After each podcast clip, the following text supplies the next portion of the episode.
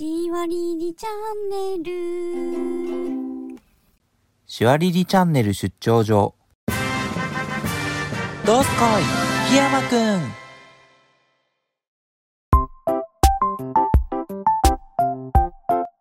前回に引き続きキミリさんのお話後編ですでそう今日聞きたかったんですけど、うんはいあの自分もうん。イラストレーターみたいな、はいはいはい。イラストレーターじゃないの？えー、あの今はまだ まだまだ普通の会社員なんですけど。なんか一名乗応ったもん勝ち。で、そうそうそう。ね、うんそうですよね。でね iPad も買ったけどまだ全然書けてなくて。あーはいはいはい。そうそうそう、まあ、自分の中での意識が弱い感じはあるんですけど、やっぱりねあの、まあ、た多少でもそのイラストを描いて、うんまあ、存在をしてもらいたい感はあるんですよね。うんそれでキミさんみたいになっていくにはどうしたらいいと思いますか、えー。それこそ出ていくっていう。出ていくしかない。本当コツコツやっていくしそうでもかないですよね。うん確かにね今聞いた話だと本当に場数踏むっていうのがめちゃめちゃキーワードかなって思ったんねですよね。私は毎週土日はイベントどこかしら絶対出てることと、うん。あとはインスタグラムをメインで発信してるんですけどインスタは毎日投稿。そう毎日投稿されてるのがめっちゃすごい。そう。そそれを休んじゃうと、うん。あどうしたんだろうってあ最近見ないなって思われたら休んでるんだって思われるから、はいはいはい。その時点で。それだともうダメなんですよ、いつもいなんだろう活発に活動してるからこそ自分もちょっとやってもらおうかなみたいな。うん。ちょっと記憶ちょっとでも記憶に残ればいいから、いやすごいですね。そそれこそ情報発信みたいな感じですもんね、うん。ややるしかないのか。はい、あと iPad や iPad ですね私半年くらい前ですかね買ったの。あそうなんですね。結構最近ですね。本当最近です。うん。あの今までは本当アナログでずっと、はい。全部手書き。でだけどだんだん、うん。あとやっぱりデータがねやっぱ強いから、はい。データ納品うん。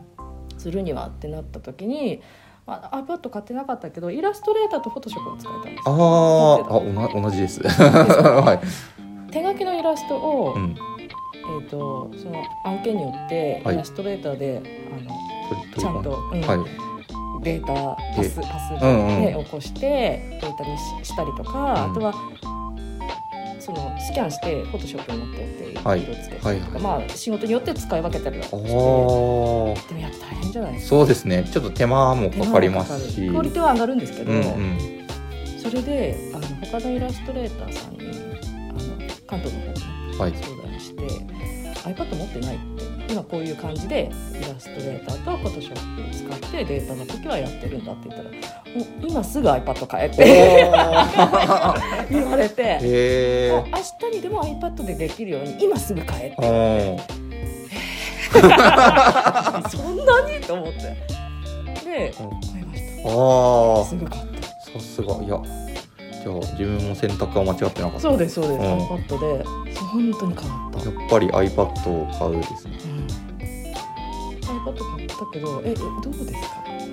なえどうだろう？やっぱりねあのまだこの Apple Pencil はい。の質感にこう慣れてなくて、ですよね。そうそう。やっぱりあの紙にうん。ペンとか鉛筆で書くのと、い。その iPad にうん、書くのはちょっと違うじゃないですか、線のこの入り方が。そうですね。そうですね。あとなんか思ったようにこう線が引けなかったりとか、ね。なんかまあそれはブラシの種類とか多分なんですけど、はい。そういう研究が全然できてなくて最初。時間ないとね。そうですね。うんそういう意味ではこれな慣れていくのもやっぱり練習しまくるっ練習しまくりていうましたことですね。あと私は YouTube YouTube 見ておそおのなんだろうペンの使い方？はい。と、あと設定の仕方見ました、あそれ重要ですね。設。定の仕方でだいぶ変わります。はなん。かいろいろ設定があっあ、て、うん。その設定の仕方でこのペンの入り方がかなり手書きに近い感じはいはいはいにできるんですよ、あそうなんですね。そうそうそうそうだからそれをやった方がいい。これめちゃめちゃ重要。うん。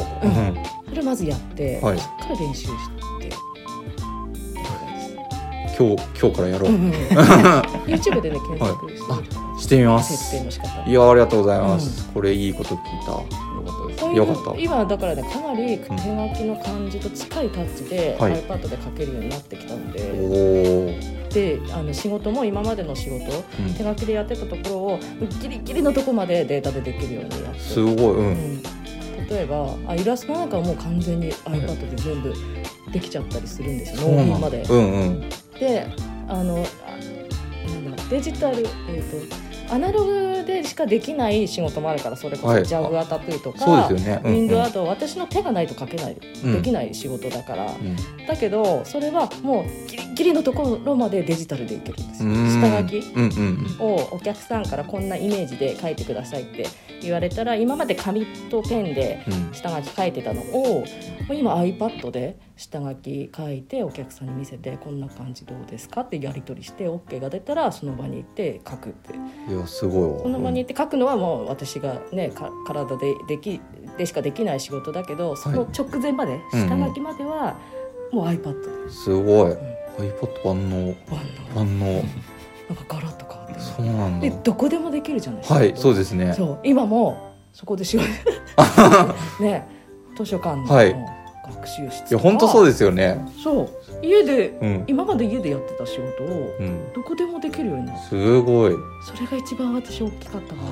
家だとできないんですよ仕事わかります。家にいるとさ洗濯しなきゃないとか そかそっかそっかお皿うん掃除しなきゃないとか出てくるから、切実。うん。そうそれはやっぱり場所変えて、うん、でたった一人の場所なんだろうこうたった一人だとサボっちゃうから、うんうんうん。アトリエでもないんですよねアトリエが欲しいとは言ってるけど、はいアトリエというか誰かこうガヤガヤしてるカフェとかで誰かがガヤガヤしてるところでやるのが一番はかどるなっていうのが分かったん向いてるんですね、自分にね。うん。iPad 持ってってカフェに持ってってそうするとすっごいはかどるああ。すごい。なんか憧れてた暮らしがここにあるって感じがします。します？します。なんかカカフェで仕事するみたいうんうんな。うんうんね iPad あればできる。できるできる。それが大きかった、んあーすごいだってから、うん。でもなんか、うん同じことが今自分できるはずなんだって思うと、うんすごい勇気が湧いてきた。ね目の前にある。あるんかいみたいな。ペンシルは落とさないように絶あ対、それですね。こ ここの前、あ先日ペンシルを落とされて、おおなんか先端割れてましたもん。そう。スコーンって手から滑って滑るじゃないですか。滑りますペンシル、うん。スコーンって飛んでって地面にパーンってなって割れちゃったんですよ。泣ける。本当に泣いた。黒いマスカラの涙流してマジで泣いたんですよ1万6000高いんだよな、こ円れ。高いんですよ、うん。うんそっか。それだけ気をつけ私はもう予備買いましたあ2本ああ、偉い。そうだってその壊れた時にすぐさであの注文してもうん届くのが次の日か、いそのや、本当そうですよね。そのすぐねす仕事できないとかなりきついから、そっか。ういや、裏話まで聞いて。あ僕も本あの、はい。一個聞いていいですか、はいあのイラストレーターの中で、あの似顔絵描くときに、はい。あのまあ特徴を捉えるっていうのははい。もちろんあると思うんですけど、はい。そのプラスしてなんかその人の雰囲気うんバックグラウンドじゃないですけど、はい。なんか雰囲気っていうのをふわっとはい。盛り込むじゃないですか、それってどういう技術なのかなっていうのが。そうですね。なんかこうその人にピシッとこうフォーカス当てるんじゃなくて、若干引きでなんかこう、あのゲシュタルトっていうかその像を見るっていうか、周辺情報も見るみたいな感じの、あの辺のなんかこうテクニックみたいなのを聞いてみたいなと思ったんえー、ですけど、それ本当に何にも考えてないけど、でも、表表情とか、でもありますよね。その人柄その人の人柄は知ってる人だったらできるんですよそれが。わかる。ほら知らない人も来るってしょ、そのそうしたらもう第一印象で決めるしかないですよあねーで対面で似顔絵描いてる時はお話ししてながら必ず描くんですよ、お話ししてると大体その人がががなんかにじみ出てくるじゃなういですか、ん。そそこをなんとなく、うん、落とし込む。センサーが敏感というかなんかこう拾えるんですね。ああそうなのかな 似顔絵色塗ったりしません？色塗ります。なんかそういう、うん。なんか背景色みたいなの。それももう完全に私の、うん。もう独断と偏見ああ、でも、まあ結局そういうとこですよね、多分。そうです、そうです。ん。イメージ。私がから見たその人のイメージをお話しした感じとかで決めたります。うん。だから必ずあ今なんか園児の服着てるけど園児で色塗るわけじゃなかったりするんあですよ。そうなんだ。その人のイメージで服をね。うん、そう。いや青だなと思ったら青塗っちゃったりするし、へえうん、これは意外なそれが実はテクニックでこれの服この色一番好きなんですって言われること多い。あそうなんだ、うん。それですね。すごいな。それそれ、すごい話聞いた、うん、そうん。れ結構ありますね。へえまあ一応今日のまとめとしてははい。イラストレーターになるには、うん、場数を踏むことと、うん、iPad を買うということです。そうですね。iPad これで君もイラストレーターだ。感じですね。はい、iPad そう。いやいめちゃめちゃいいことです持ってきました持ってきました？私はもう一番でかいやつ。でかい。そう。あでかいですのね。うん。でかければでかいほどいいって言われたので、一番でかいやつ買いました。でさ当時最新のものをアはいップルストアで買ったんですけど、はい。最新だから、うん。で一番あのなんだ？あのスペックの高いおおプロかな？プロプロです。プロですね。私よくわかんないけど、うん。なんか自分もよくわかんないで。わかんないけどこれがいいって言われたんでこはい。れを買ったんですけど、はい。最新だからあのあ1ヶ月だ1ヶうん。月1ヶ月後って言われてうわ1ヶ月も待たなきゃいけないって。で iPad と一緒にペンシルも買うはいはいはい。意味ないから、うん。ペンシルも一緒に買ったんですよ、うん。それそしたらペンシルは翌日届あいたわかる。いや完全に同じだ。あのあるあるあるあるですいやよねわわ私もそのね、うん。iPad Air なんですけど、はいはいはい。これを1月の最初に買ったら、うん。本体はうん。もう1月末だったんだけど、うんペンシルとカバーは翌日届いてええみたいな多分ね あの本体はね中国から発送だったんですよね、でペンシルとかは国内にあるからすぐ来たんだけど、翌日に。ペンシルだけ来てます何も使えない。ね、そうそう。だからもうねあの本体来るまで段ボール開けなかったですよ。私1ヶ月眺めてました。ペンシル眺めてました。めっちゃ面白い。うんってい。う話はいうんで私はプロクリエイトはいとい。うアプリを使あアプリですね、はいこれ。え？あ俺俺だ。はい。えめっちゃ似てる。え嬉しい。どうですか？マジですか？今日はあの、い。ラジオの収録に呼んでいただいたので、はい。これに檜山さんの似顔絵をうわーありがとうございます。ちょっとこそれあれ？どうした？こえそれデータ後でもらってもいいですか？もちろんもちろん。こ嬉しいツイッターにツイッターにあげちゃおう。れ今送ります？あれで。あのあれですね。えなんだっけ？えななんとかかんとかななんとかかんとか。お互い名前が出てこない。エアドロップ。エアドロップ、うん、で送ります。こうやるとあのイベント出た時も紙と今ま紙とペンで今まで書いてたのがでか紙をお客さんに渡してたのが iPad でこうやってデータでできるって思ったらえ似顔絵もいよいよ確かに。いよいよ iPad で。すごいですね。相手がね、iPhone とかだったらもうだったらもうすぐこうやってエアドロップでできるし、うん。いやめっちゃ嬉しいです。こんな感じ。写真は後で撮ります。はい。いやあの眉毛のね太い感じとか。そうそうそう。似てる 雰囲気出てますね やっそうだからぱり色もこんな感じで。そう。オレンジの髪じゃないのに、はいはい。オレンジの髪にしちゃったりとか、うん。なんかこうふふわっとした優しい感じみたいな、あ自分で言っちゃうあれ。自分で言ってる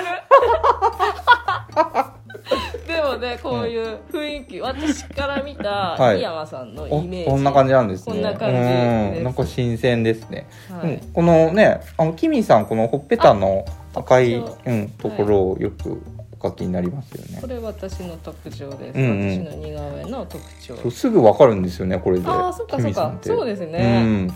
確かに。えー、嬉しい。はいちょっと送ります、ありがとうございます。はい。じゃあえっ、とキミさんの方から、はい。なんか宣伝とかなんかお伝えしたいことがあればなんか。そうですね、えっと、私はあのホームページ持ってないんですけど情報発信は全部インスタがメインです。インスタグラムがメインではい。やってます。あとフェイスブックもやってます。最近ツイッターも始めてみました。ああそうですよね。フォローさせていただいて。あありがとうございますでインスタグラムが、まあ、メインなのでインスタグラムでカタカナで「アトリエキミ」って検索していただいてぜひフォローして、はい。イベントがしばらくないのでそうですね。ねちょっと告知するものがないんですけど、うん、でもねコロナ明けたらぜひイベントで似顔絵描いてもらいたいなって、そうですね。まあ、もう描いてもらっちゃったけど。またまたその時はその時で。そうんその場のありますからね。ありますからね。はい。ぜひ皆さんも検索してあアトリエキミさんで描いてもらってください。はいぜひ。はい。はい。では一旦 CM です。遊び込むのタッシーです、えー、手話町を拠点に子供向けのイベントを開催しています。よかったらインスタなどで情報発信しているのでひらがな5文字遊び込むで検索してください。よろしくシワッチョ在住のイラストレーターアトリエキミです。情報はインスタグラムで発信しています。カタカナでアトリエキミで検索してください。よろしくお願いします。今週の推しが尊い。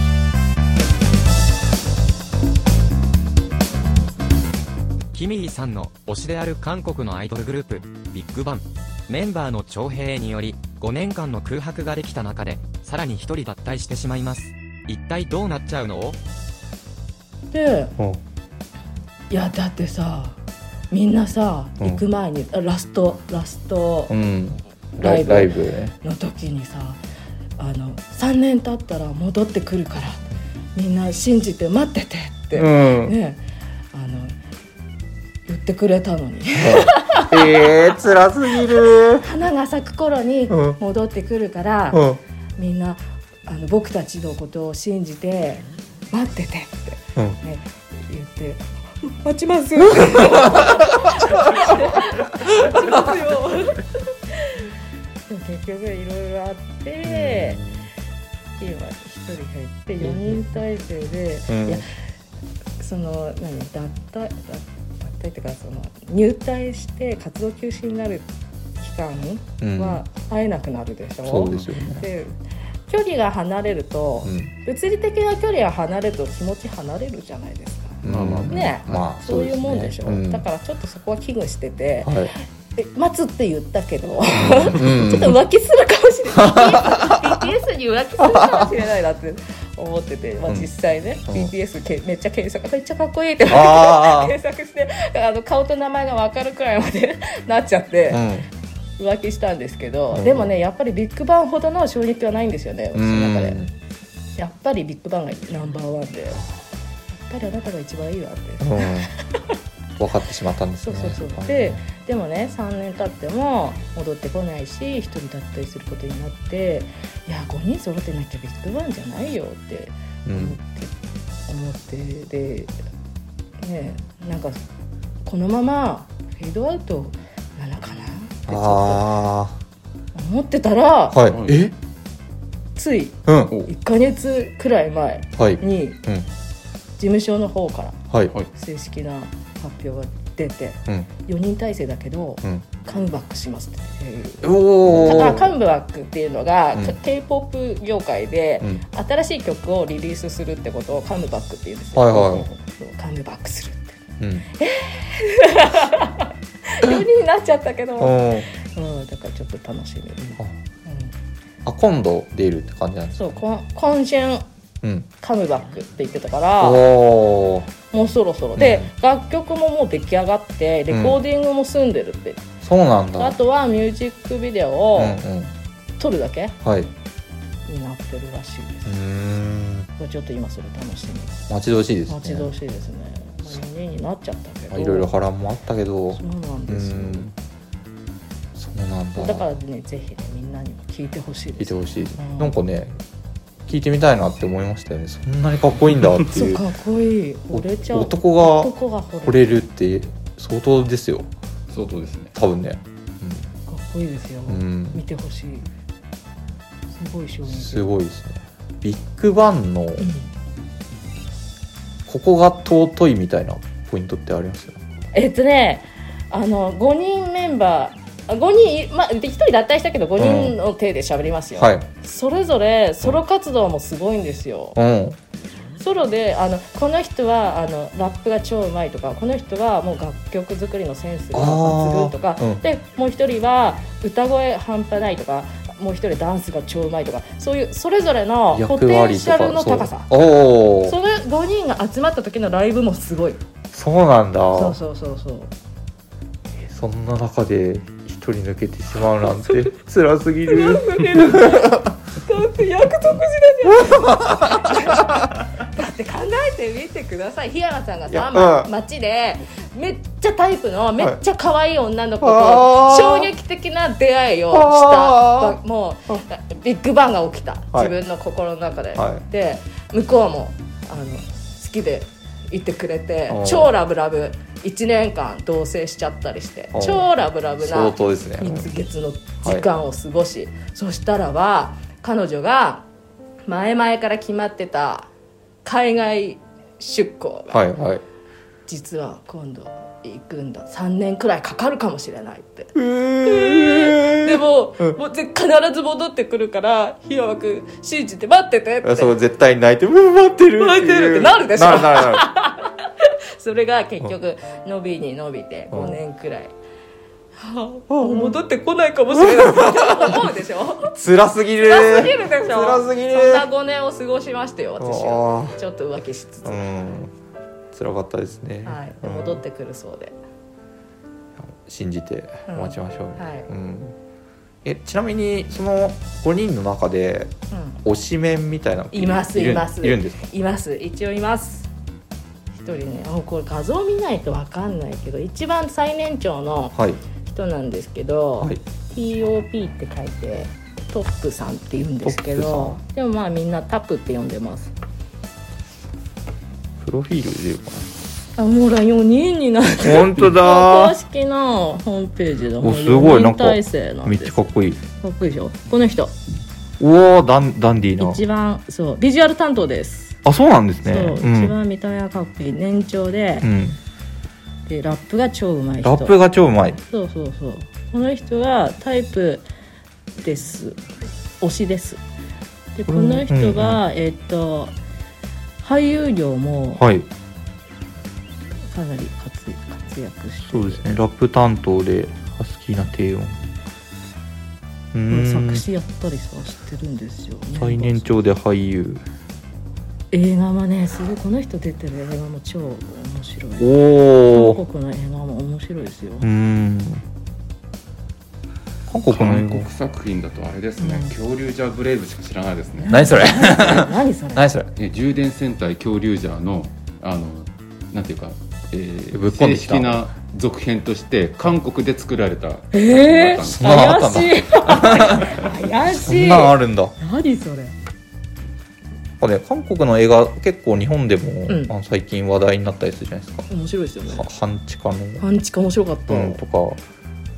そうなんだ。うん韓国映画面白いですよ、うん。なんかねこういうところから韓国の文化に触れてみるみたいな。そうそうそう。私本当韓国自体全然興味なかったんですけど、ビッグバン知ってから韓国めっちゃ好きになったし、はいはいはい。映画もねよく見るよ。でカンドラとかもね見るようになったし。いいですね。ううんん、だからねなんかなんとなくね国とね今ね国と国がさうん。仲悪かったりするけど、うん。なんかこうやってね人と人は仲良しでいたい。そうですよね。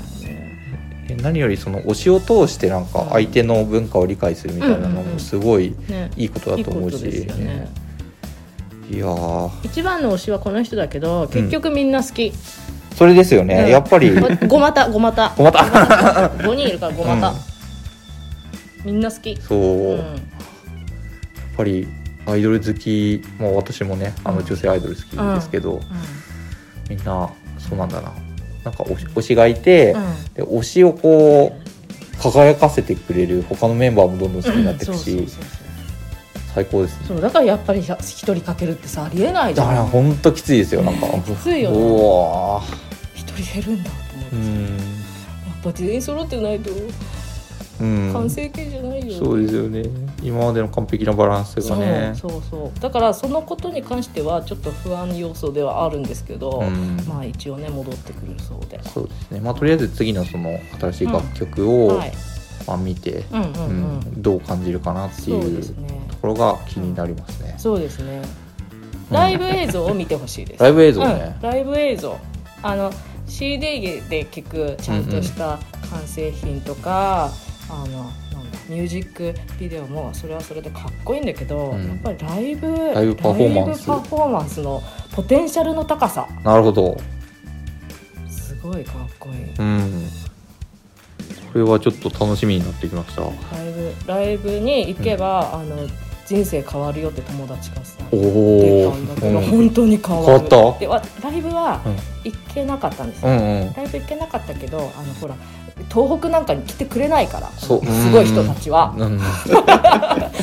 ね。アイドルは田舎に来ないっていう。田舎に来ないから東京とかあのドームツアーでね大阪とか京セラドームとかに来た、き来る時にそう私みたいにさ行けない人のためにライブビューイングってお今ねおすごい。ある。え映画館とかで、そうね、映画やって館くれるやでつ。今まさにライブしてるのを映像で映画館のスクリーンでバーンって映してくれる。それに2回3回くらい行った。おおうんうん。友達と行ってもうそそれそれでもう満足。だってライブ行ったらすごいね。いやそうですよおね。うん客さんブワーっている中ですごい遠くでこう双眼鏡でさ こう見て米粒ですよ。あ見えたところで、まあねスクリーンはあ,、ね、あるかもしれないけど。それだったら映画館の中で冷房もちゃんと空調も効いてる画面でさカメラもいっぱいあるからライブ会場に。ちゃんとちゃんと映してくれるんですよ。ドアップをねそう。楽しめる。むしろいこっちの方がいいんじゃない？のってあ目あった目あったライブビューイングでライブビューイングで見たこっち見たよ。バカだよねめっちゃ楽しいなこれ。ラ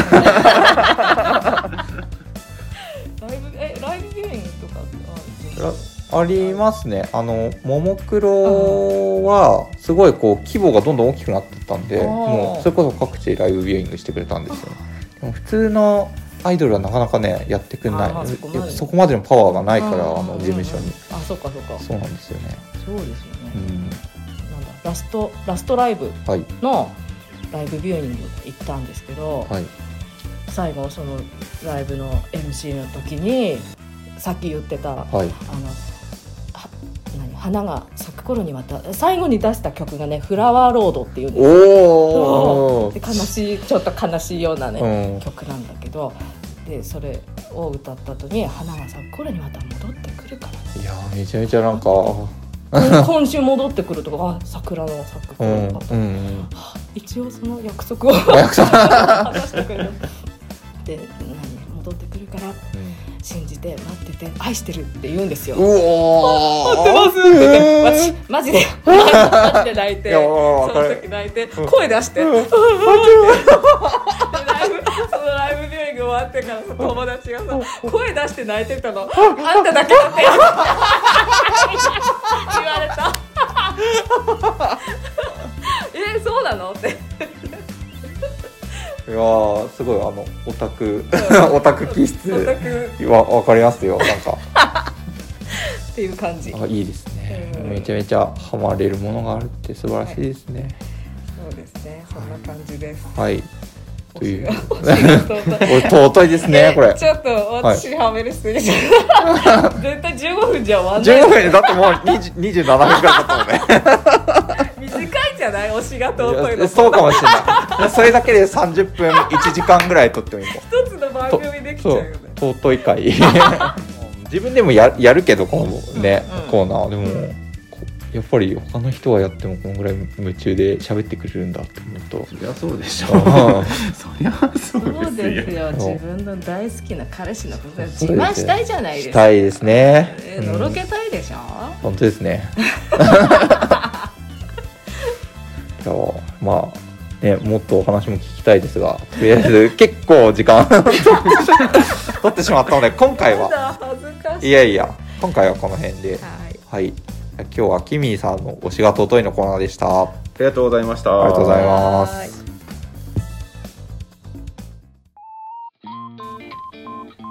はい。というわけで今日はキミーさんをゲストにお迎えしてお話聞いてきました質量とね文字数が大変ありがたいうん話だすんごいもうねあの聞いてる側がめちゃめちゃ楽しかった。